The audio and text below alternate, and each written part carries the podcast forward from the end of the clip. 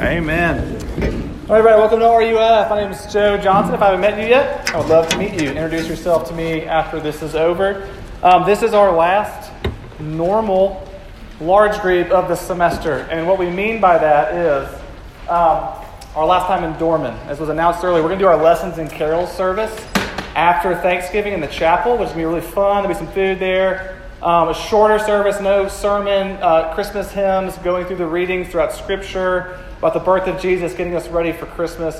Um, uh, really do that. It's going to be. It was a great hit last year. Um, we loved it. It's a sweet time. So um, come check it out right before finals. It's a great way to enter into the Christmas season. But tonight, uh, we are finishing our series on relationships, looking at what the Bible says about how we were created to relate to one another and how we were created to relate to God and that the gospel gives us everything we need to have healthy relationships with Him and each other. We talked about our relationship with our parents, we talked about our relationship with friends, we talked about dating and marriage. And two weeks ago, um, David Strain, my friend, came and began the topic of sex, where he unpacked a biblical view of sex. Uh, that sex was a gift from God given for a man and a woman in the context of marriage to enjoy, to commune together as a couple and to get to know one another, uh, to uh, bring life into this world, and to selflessly give each other to each other. Um, and so he unpacked that for us. I urge you to go back and listen to that. I won't unpack that really much anymore. Um, so it's on the podcast. The sound quality is a little iffy, but I urge you to go listen to it if you weren't here. And I wasn't here last week, but we're going to continue that conversation on what the Bible says about sex by looking at the danger that misuse of sex can have upon us all. Uh, we're looking at the gospel tonight and sexual sin. Uh, this was not my plan to end the semester on this. Um, I did not know my family was going to get the flu and I would miss last week. But I actually think this is maybe somewhat appropriate and maybe somewhat good. That maybe where we feel the most shame is where the gospel can shine the brightest. I'm going to tread lightly tonight because I know when we talk about sexual sin, sexual brokenness, a lot of us are bringing a lot to the table, and I can't get to every thing that you're thinking about in your history or even your present life now. But what I hope to show is the gospel provides hope for the sexually broken and the sexually sinful, of which we all are. So, with that in mind, let me read our passage in your bulletin. This is 1 Corinthians chapter 6. And this is God's word for us tonight. Or do you not know that the unrighteous will not inherit the kingdom of God? Do not be deceived neither sexually immoral, nor idolaters, nor adulterers, nor men who practice homosexuality, nor thieves, nor the greedy, nor drunkards, nor revilers, nor swindlers will inherit the kingdom of God. And such were some of you. But you were washed, you were sanctified, you were justified in the name of the Lord Jesus Christ and by the Spirit of God. All things are lawful for me, but not all things are helpful. All things are lawful for me, but I will not be dominated by anything. Food is meant for the stomach, and stomach for food, and God will destroy both one and the other. The body is not meant for sexual immorality, but for the Lord, and the Lord for the body. And God raised the Lord and will also raise us up by his power. Do you not know that your bodies are members of Christ? Shall I then take the members of Christ and make them members of a prostitute? Never. Or do you not know that he who is joined to a prostitute becomes one body with her? For it is written, The two will become one flesh. But he who is joined to the Lord becomes one spirit with him. Flee from sexual immorality. Every other sin a person commits is outside the body, but sexually immoral person sins against his own body. Or do you not know that your body is a temple of the Holy Spirit within you, whom you have from God? You are not your own, for you were bought with a price. So glorify God in your body. Amen. Now the grass withers and the flowers fade but the Word of God stands forever and ever. Let me pray and that's for God's help. Uh, Lord, we come to this topic all broken, all fallen, all sinful. Um, and yet we can also bring um, a whole lot of shame and embarrassment and fear um, and not wanting to talk about this. I actually really appreciate other people that are here that are brave enough to come um, and hear uh, tonight about sexual brokenness and sexual sin. Uh, Lord, heal us. Uh, help us to see the hope of the gospel and cling to it. And Jesus, help us to see more clearly and find you more beautiful. In Jesus' name. Amen.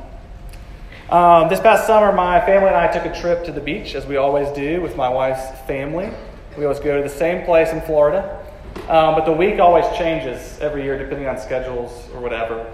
And this past year, we were there for the 4th of July week, uh, which I've never been to the beach for 4th of July, but it's super fun. That on Independence Day, 4th of July, we go out on the beach as the sun goes down and everyone brings fireworks. And for the first hour, maybe two, it was awesome, right? It was like kids were running with sparklers and little bottle rockets and little Roman candles, maybe some bigger fireworks here and there. But in the distance, there was these like professional shows going on that you could see. And I remember leaning towards April, my wife, saying, "We need to come do this every year. Like this is amazing. Look at how much fun this is." And then the night got a little bit later, and more and more people came, and teenagers, high schoolers came who ruin most things in life came and people started bringing more and more fireworks, and those little carts that people carry on the beach was full of like thousands of dollars of fireworks. We can say the drinks were flowing with some of the adults there, and that all of a sudden the beach was shoulder to shoulder crowded, and there were fireworks going off in every direction. There were people who did not know what they were doing, just sort of sticking it in the sand, lighting it, walking away, and that thing started tipping over and would kind of go above your head. And it got to like pandemonium where parent instincts finally kicked in, where my wife and I grabbed both our kids and just sort of running up to where we were staying. And on the porch from where we were staying, looking out on the beach, it looked like a war zone. Like Roman candle wars, uh, people just shooting things every which direction. No one really knows what they're doing. And you just saw hordes of families and their children running from the beach knowing that this was not going to work out well. Something that was really good misused, became something very dangerous. Uh, when we talk about sex from the Bible, I know it is an uncomfortable topic, and I'm proud of all of you for coming tonight and sticking this out. We need to understand that Christians are not anti sex, but that we actually have a high view of sex. That the Bible has a high view of sex. It is this beautiful and powerful thing made for a certain context, but when that beautiful and powerful thing is used out of context, when it's misused, it becomes an incredibly dangerous thing that can harm us and that can harm others. And that when God brings His word to bear on this topic, this is not God saying, don't do that, that's just bad, never think about it. He actually is calling us to have a higher view of sex, to see its power, and maybe to be aware of its danger. Uh, but I know when I go into this topic, we're all bringing kind of different stories. We're all bringing things that we've done in our past that we don't know what to do with. We're all bringing things that have been done to us that aren't our fault that we're thinking about. We're all thinking about the mistakes we made even last night or last week. And I'm not here to fill you with more guilt or shame. But I actually want you to see that God designed sex to be powerfully beautiful, but misused, it becomes powerfully dangerous. But the gospel is powerful enough to heal you. The gospel is powerful enough to heal you. All right, so how does the gospel enable us to be healed and fight sexual sin? That's where I want to go tonight. How does the gospel enable us to be healed and fight sexual sin? I want to say three things. That the gospel gives us the right view of ourself, the gospel gives us the right view of our bodies, and the gospel gives us the right view of the Holy Spirit. Okay, ourself, our bodies, and the Holy Spirit. I'm also going to say the word sex a lot tonight, so just kind of roll with me. Let's make this as uh, least amount of awkward as possible. But this is a crazy important topic. If the gospel doesn't say something about this area of our life, it's not good news. It's just okay news. So let's go boldly where we're going. So, first, the gospel gives us the right view of ourselves. All right, look at where Paul starts here in this section where he's going to tell the Corinthian church, the letter that he, the people that he's writing this letter to, to fight sexual sin. This is where he begins. And do you not know that the unrighteous will not inherit the kingdom of God? Do not be deceived. Neither the sexually immoral, the idolaters, the adulterers, men who practice homosexuality, thieves, or greedy, or drunkards, or revilers, nor swindlers will inherit the kingdom of God. So Paul throws out a list of sins here that we're not going to say are arbitrary. He just thought of these sins. He's talking to a particular church. And these are not just sexual sins, if you notice, right? He doesn't include sexual sins in another list that's way worse than any other sins. He includes them all together. But what's interesting is that nine sins are listed, three of them involve sexuality, which tells me that the third of the sins he references shows me that this is what this church is dealing with. and that we can say, this is what all of our hearts deal with. That sexual sin is something that affects us all. And so, where does he go on to say? Verse 11, and such were some of you. Now, I actually think it's more interesting to think about what he didn't say there. Paul didn't list those sins and then say to the Christian church he's writing to, and aren't you glad y'all have never had to deal with those things? Aren't you glad you're so much better than those other people? Aren't you glad those aren't part of your history? But what does he say? And such were some of you. As convicting as that is, I actually hope that we find a little bit of encouragement there. That we actually need to have a good doctrine of sin. That all of us are fallen. All of us have fallen short of the glory of God. And for our purposes tonight, in talking about sexual sin, all of us are sexual sinners.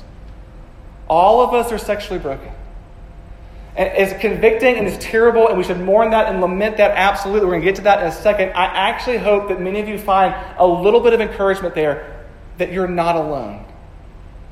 That you're not alone in your temptation to watch porn. You're not alone in whatever sexual sin comes to mind. That you're not alone in what's ever happened to you in your past that you're dealing with. That you are not alone. But that this affects us all. And the worst thing that we could possibly do is keep that hidden and to never tell anyone. I want you to hear we're all together in this. From the most holy person you can think of to the least holy person you can think of. Me, you, your friends, everybody. We are all to some degree sexually broken. That's all of us. But where does Paul also go from there? And such were some of you, but for the Christian, you were washed. You were sanctified. You were justified in the name of the Lord Jesus Christ and by the Spirit of God. That was you without Jesus. And that's your future without Jesus. Those things, your only sin, that's all we can do. But for the Christian, the gospel means you are washed clean of those things. The gospel means those things aren't held against you anymore, but Jesus took your place and died in your place, and you were washed with his blood, that you are made new. That when God looks at you, he doesn't sin your sexual, he doesn't see your sexual past, he doesn't see your sins, he sees Christ's perfect life credited to you. So here's what this means. Are you ready? That every Christian in the world has two things true about them. That on this side of eternity, they will always struggle with sin. And yet at the very same time, they are perfectly righteous before God. Martin Luther called this sin, you're both sinful and justified. You're both broken and beloved. You're both a sinner and a saint. All of us, that's true for in Christ. But here's what's important that it's the latter that's your identity if you're in Jesus. That it's the second one it's the righteousness of Christ before you. That's your true identity, as were some of you, Paul says. But now, in Christ, your identity is Christ's righteousness, his name, sons and daughters of the King. The gospel gives us the ability to see ourselves in that light. The gospel gives us the ability to see ourselves as people who struggle with sin on this side of eternity, absolutely. But that's not our true identity, and that is not how Jesus sees us on Judgment Day. We are seen clothed in His righteousness. And if we see ourselves in that way, here are two things that are true that this should lead us towards. It should lead us towards humility. But on this side of eternity, we will always struggle. On this side of eternity, sin will always be there. The battle has been won, but the skirmish of our hearts are still going on. And that should humble us before a perfect and glorious God. That we are in need. That we can never graduate from grace. We can never graduate from the gospel. We should always be humble and contrite people before our Lord, grasping and needing Him every day. And at the same time, it should also lead us to a great deal of hope that our identity that we didn't earn, that we didn't give ourselves, has been given by Jesus, and He will finish His work? Do we have a right view of ourselves? And if we're not a Christian, where do we find hope in dealing with our guilt and shame, if not that? But I want to caveat here. I got to say this before I move on to the next thing. For those of you who have had to deal with sexual sins that you did not commit but were committed against you, in other words, things that were not your fault, that someone hurt you, I, I want you to hear this. The gospel has something to say about that too. That in the gospel, if you put your life in Jesus, if, if you are a Christian, then you have been washed clean. That Jesus doesn't see you as too much baggage to deal with or too broken to be around, but that He, by the gospel, has washed you clean and made you new and made you lovely before His presence, and that He is angry about that thing that happened to you, and He will bring justice and He will make all things right. The gospel has something to say about that too. The one who will make all sad things come untrue. We have to begin with the gospel. That's where Paul begins. It's actually where he ends too, and we will end there as well. But when he pushes us to think about sexual sin, we have to first see ourselves, if we're Christians, in light of what Jesus has done. That's the power to resist. Do we view ourselves rightly? And secondly, the gospel gives us the right view of our bodies.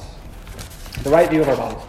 All right, Paul in this second paragraph starts talking about our bodies a lot, which seems like a strange place for him to go. You think he could just talk about sexual sin, but he talks about the body a lot. But if you think about it, it actually makes a whole lot of sense. Uh, there's a book called Love Thy Body, which I highly recommend. Nancy Pearcey wrote it, theologian. And in it, she actually argues that all Christian ethics, sexual ethics, are actually based on a pro body theology, a high view of what God made us to be. So, Christian arguments against abortion or homosexuality or transgenderism, those are actually come from a pro body theology. And this is what she says. This is how she starts her book. A biblical ethic is incarnational. We are made in God's image to reflect His character both in minds and in our bodies. There is no division. We are embodied beings living an embodied life. So, Paul starts putting together a theology of the body here to help us understand sexuality. And what he does here is he pushes against two bad thoughts about the body. Okay, go with me here. This is going to, this is going to connect to our lives at some point. He pushes back on two bad thoughts about the body. And the first bad thought he pushes back on is what we do with our bodies doesn't matter. What we do with our bodies doesn't matter. Look what he said. This is verse uh, 12. All things are lawful for me, but not all things are helpful. All things are lawful for me, but I will not be dominated by anything. Food is meant for the stomach, and the stomach for food. And God will destroy one for the other. The body is not meant for sexual immorality, but for the Lord, and the Lord for the body. All those quotes there, if that's in your bulletin, that Paul's quoting someone, what we think he's doing is he's quoting false teachers around this church in Corinth in the first century. Teachers who were taking Christian teaching and twisting it to mean something different. So we think he's quoting them and then destroying their argument. And here's one of the arguments they're saying Isn't sex and what we do with our bodies just like food? Just kind of a craving? An amoral issue? It's just a craving or an itch that we need to scratch? And isn't that kind of amazing that like first century sexual ethics kind of sound like 21st century sexual ethics? That what does it matter what two people do consensually or one person does by themselves? What does it really matter? It's just a craving, it's just an itch. And Paul kind of comes in from the top rope here, doesn't he? And God will destroy both one for the other. In other words, he's saying this is not an amoral issue, this is an issue of life and death. Because the central misunderstanding to that idea that what we do with our bodies doesn't matter is a misunderstanding about the power and design of sex. Look at what he says lower than that. Um, look at verse uh, 15. Do you not know that your bodies are members of Christ? Shall I then take the members of Christ and make them members of a prostitute? Never. Or do you not know that he who is joined to a prostitute becomes one body with her? For it is written, the two will become one flesh. But he who is joined to the Lord becomes one spirit with him. All right, what does that mean? It doesn't just mean don't have sex with a prostitute. What he's getting at is the power of sex and how it works between two people.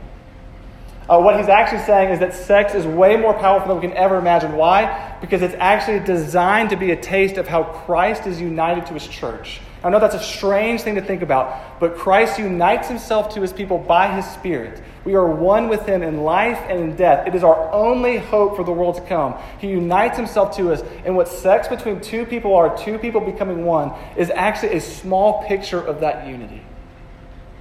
And if that's true, that means sex is incredibly powerful.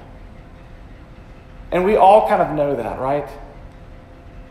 That's why when two people in their dating life um, hook up, have sex, maybe even a long period of time while they're doing that, and then at some point they break up.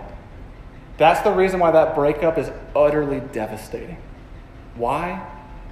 Because in the Bible's view, those two people made promises to each other with their bodies that were not protected by a covenant, that was not a selfless love to one another, and then they ripped it apart.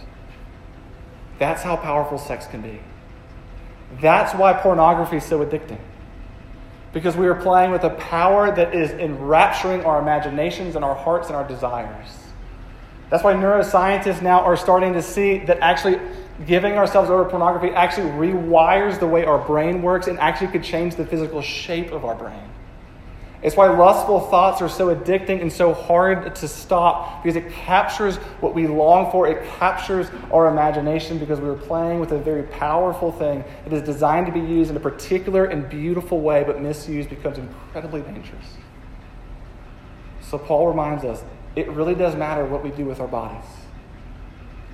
But the second thing he gets at, the second pushback he gives on a bad idea, a bad um, view of the body, is that our bodies really are just for us.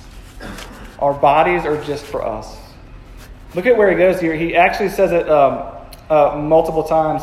The body is not meant for sexual morality, but the Lord for the bo- for, but for the Lord, and the Lord for the body. And then verse twenty, last verse: For you were bought with a price, so glorify God in your body. What he's getting at is he's reminding the first century church in Corinth and us today who our bodies belong to and what is their purpose. What is it? For the glory of God. To glorify God and enjoy Him forever, and to do the thing we were created to do, which is to love God and love others. That our bodies are actually meant for service to God and to others. And I think this is why he starts in verse 12 all things are lawful to me, but not all things are helpful. In other words, one of the guiding principles of Christian and biblical ethics is are we using everything that we have and everything that we are to love God and to love others? Because here's what sex is supposed to be, all right? My friend David talked about this two weeks ago. That sex is supposed to be a thing that, in the context of marriage, brings two people together where they give themselves to each other, not demand from each other. That it is a selfless giving for care of another person, not a selfish giving. And this is why I think it's going to be vaguely inappropriate, but I've already started the sentence. Um, there's a lot of sex on the college campus. Right? I'm, a, I'm dumb, I'm a campus minister, but I'm not like stupid, right? I'm, there's a sex on the college campus, of God. I would actually argue that there is a lot of bad sex on the college campus. Because it's not in the context of a committed covenant relationship where two people are giving themselves to each other. It's actually a selfish love just for our gratification. And that is a fire that is dangerous to play with. That is something that leaves people hurt and ourselves hurt. That is not the way it is designed to be. And that is devastating on our relationships and is devastating on our life. But our bodies don't just matter to us, but actually in our sexual sin, it's hurting everyone around us. That that's hurting the person that we're hooking up with, even if it might be consensual. That it's hurting the people who are in the videos or the images that we're watching. It's hurting our future spouses and children. I don't want to add more guilt to it, but I just want to paint the picture that Paul is painting that our bodies and what we do with them really does matter. It's of a life or death issue, and it is a dangerous game to play do we see that Jesus did not just buy his people's hearts or their souls or their minds, but he bought his people's bodies and will raise them with a new body in the new heavens, new earth? Do we see that Jesus is king over our bodies? And do we use them in the way that he made us? But now, lastly, ooh, and somewhat quickly, the gospel gives us a right view of the Holy Spirit. The gospel gives us a right view of the Holy Spirit. Look where Paul lands the plane, verse 19 and 20. Or do you not know that your body is a temple of the Holy Spirit within you, whom you have from God? You are not your own, for you were bought with a price. So glorify God in your body. Our Paul again is reminding us if you're a Christian, you're united by God with the Spirit. The Spirit of God dwells within you. Do We treat our body like a temple that the Spirit of God is within us. Whatever we do, we have the Spirit inside of us. But he's also reminding us of the power that's within Christians. That we are not alone that actually the power of the Holy Spirit is within us. Because this is important. This is actually crucial. I'm going to spend a little bit of time on this. I actually think there's a vast misunderstanding on how Christians fight sin. All right, so if you're not a Christian, you're sort of looking into this thing, just kind of, just, you can hear this. The Bible has a clear picture of how we are as Christians to fight sin. And here's what it's not you're on your own and good luck. That we're tempted to think Jesus saves us from our sins, He washes us clean, and now it's all on me to fight and prove I'm worthy of His love.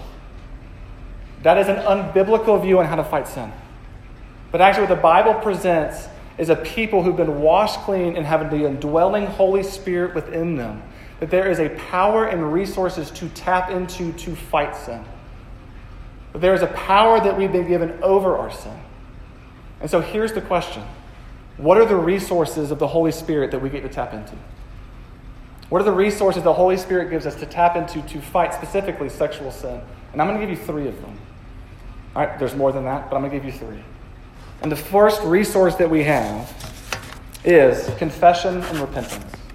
The first resource we have is confession and repentance. I know that sounds lame, but it has to be where we begin. That we as Christians, if you are a Christian, are able to go boldly in the throne room of grace, bringing your sin with you, bringing your baggage, bringing your shame, bringing everything to Him to be met with His abounding grace. That the worst way we can deal with our sins is to leave it hidden and to never talk about it and to never bring it to light. Sin grows best in the dark. When we bring it to the presence of Jesus, what we be met with is His grace and His love and acceptance. And one of the most powerful resources we have is that resource of repentance to run to Jesus and say, I hate this sin.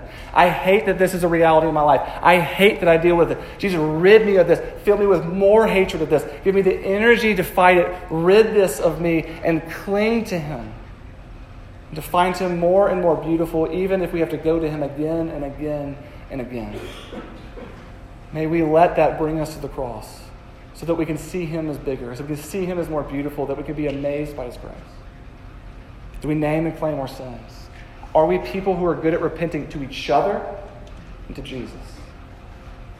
But the second resource we have in the Holy Spirit is simply the resource of fighting well. The resource of fighting, fighting well. All right, Paul really does say it here. Um, where is it? Verse 18 Flee from sexual immorality. Flee. Run away. Fight. Fight it tooth or nail. This is something that we do not want in our lives, that it's devastating to our lives and other people's lives, and it leads us away from Jesus, so fight it.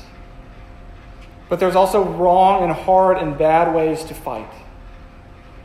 In other words, we, we could feel like we're on our own and just do willpower and do whatever we can to just do better at this thing. And, and if we feel like we're fighting this in our own, one of two things are going to happen. Either you're going to fail over and over again, or you're going to do just well enough outwardly and become very arrogant.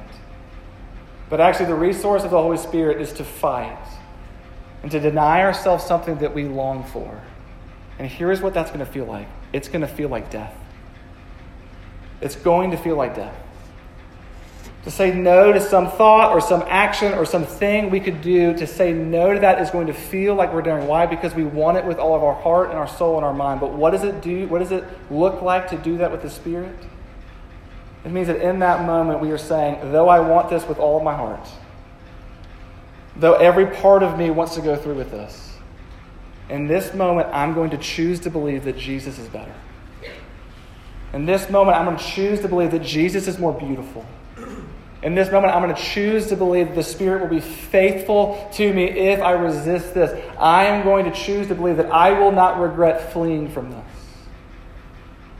And to actually find Jesus more beautiful by resisting. Do you see the difference there? One way to fight makes us smaller and more dependent on the Spirit. One way is just us sort of boasting outwardly that we're doing great. One way makes us smaller and Jesus bigger. The other way makes ourselves bigger. Do we fight with the Spirit within us to say Jesus will come through with his promises? It will be worth it. But the last resource of the Holy Spirit that we're talking about tonight is the resource of hope. The resource of hope. Um, look at the last verse.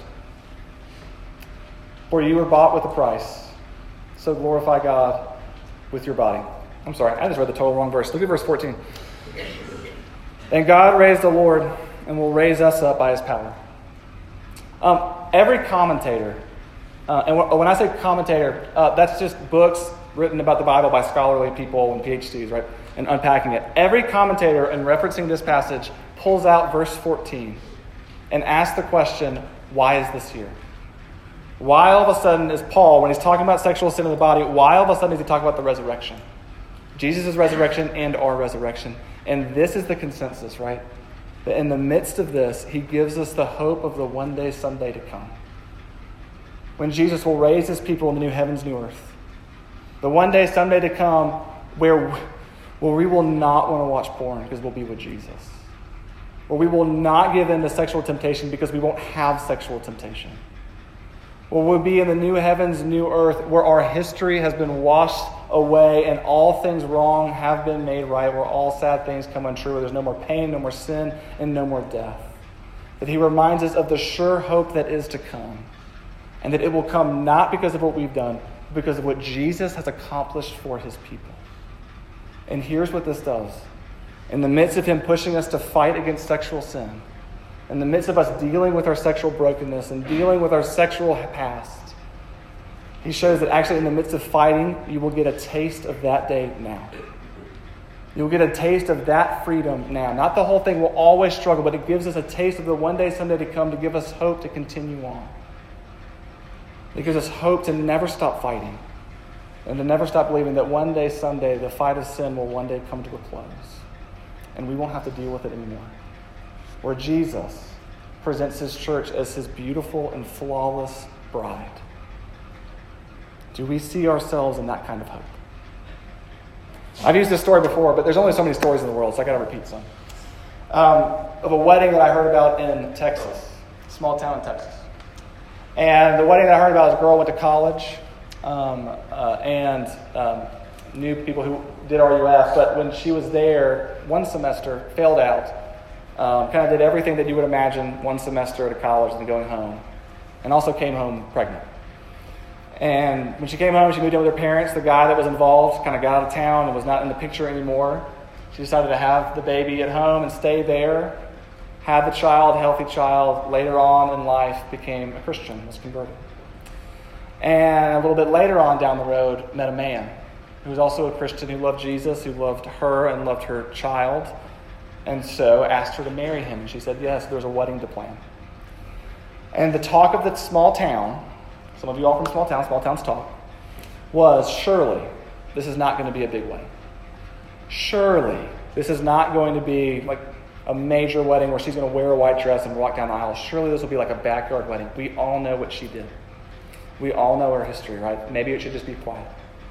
And actually, the woman heard that and thought, yeah, Dad, maybe we should just do a small one. Let's just kind of get it done with and move on. This is what the dad did. This is a bold move. He threw the biggest party that town has ever seen. The best drinks, the best food, the best band, invited everyone in the town, and then went and found the most beautiful and expensive white dress he could find. I'm sure she had some input in that white dress, and then gives it to his daughter and says, You wear it and wear it proudly because I say you can. But more importantly, because Jesus says you can. So, what did she do in front of the whole town? the biggest party that town's ever seen, she wore her white dress down the aisle and wore it proudly because that's who her father and her Savior said she was. Do you see that Jesus washes his people and presents them as flawless? And right now, in this side of eternity, what he's calling you to do, if you're a Christian, is to live that identity out, to be who he says you are, and to live in that freedom knowing that you are the delight of his eyes as a groom looks at a bride. And if you're not a Christian, I want you to consider that an invitation. That that is the love and the healing and the forgiveness and the grace that you are longing for. And the only way to deal with our sexual sins, our sexual past, is through Jesus. And the gospel has a lot to say about that. Let me pray. The Father in heaven, um, in all honesty, I was terrified to get this tonight. Uh, Lord, this is such a hard topic and brings up so many things, and, and we didn't cover everything. And Lord, I pray, I pray for deep healing in all of our hearts. Uh, Jesus, for us to run to you in confession and repentance. Jesus, for us to be washed anew in your grace. Jesus, to find healing from our past and our present in you. Um, help us to be people Jesus, who finds you more beautiful than anything else. Help us to be people who are falling more in love with you. Help us to be people who believe in you and are seeing healing, even in this part of our life that brings much shame. Uh, Jesus, you're the only way we can deal with our sin and shame. So help us all come. In Jesus' name, amen. Let's stand and sing together.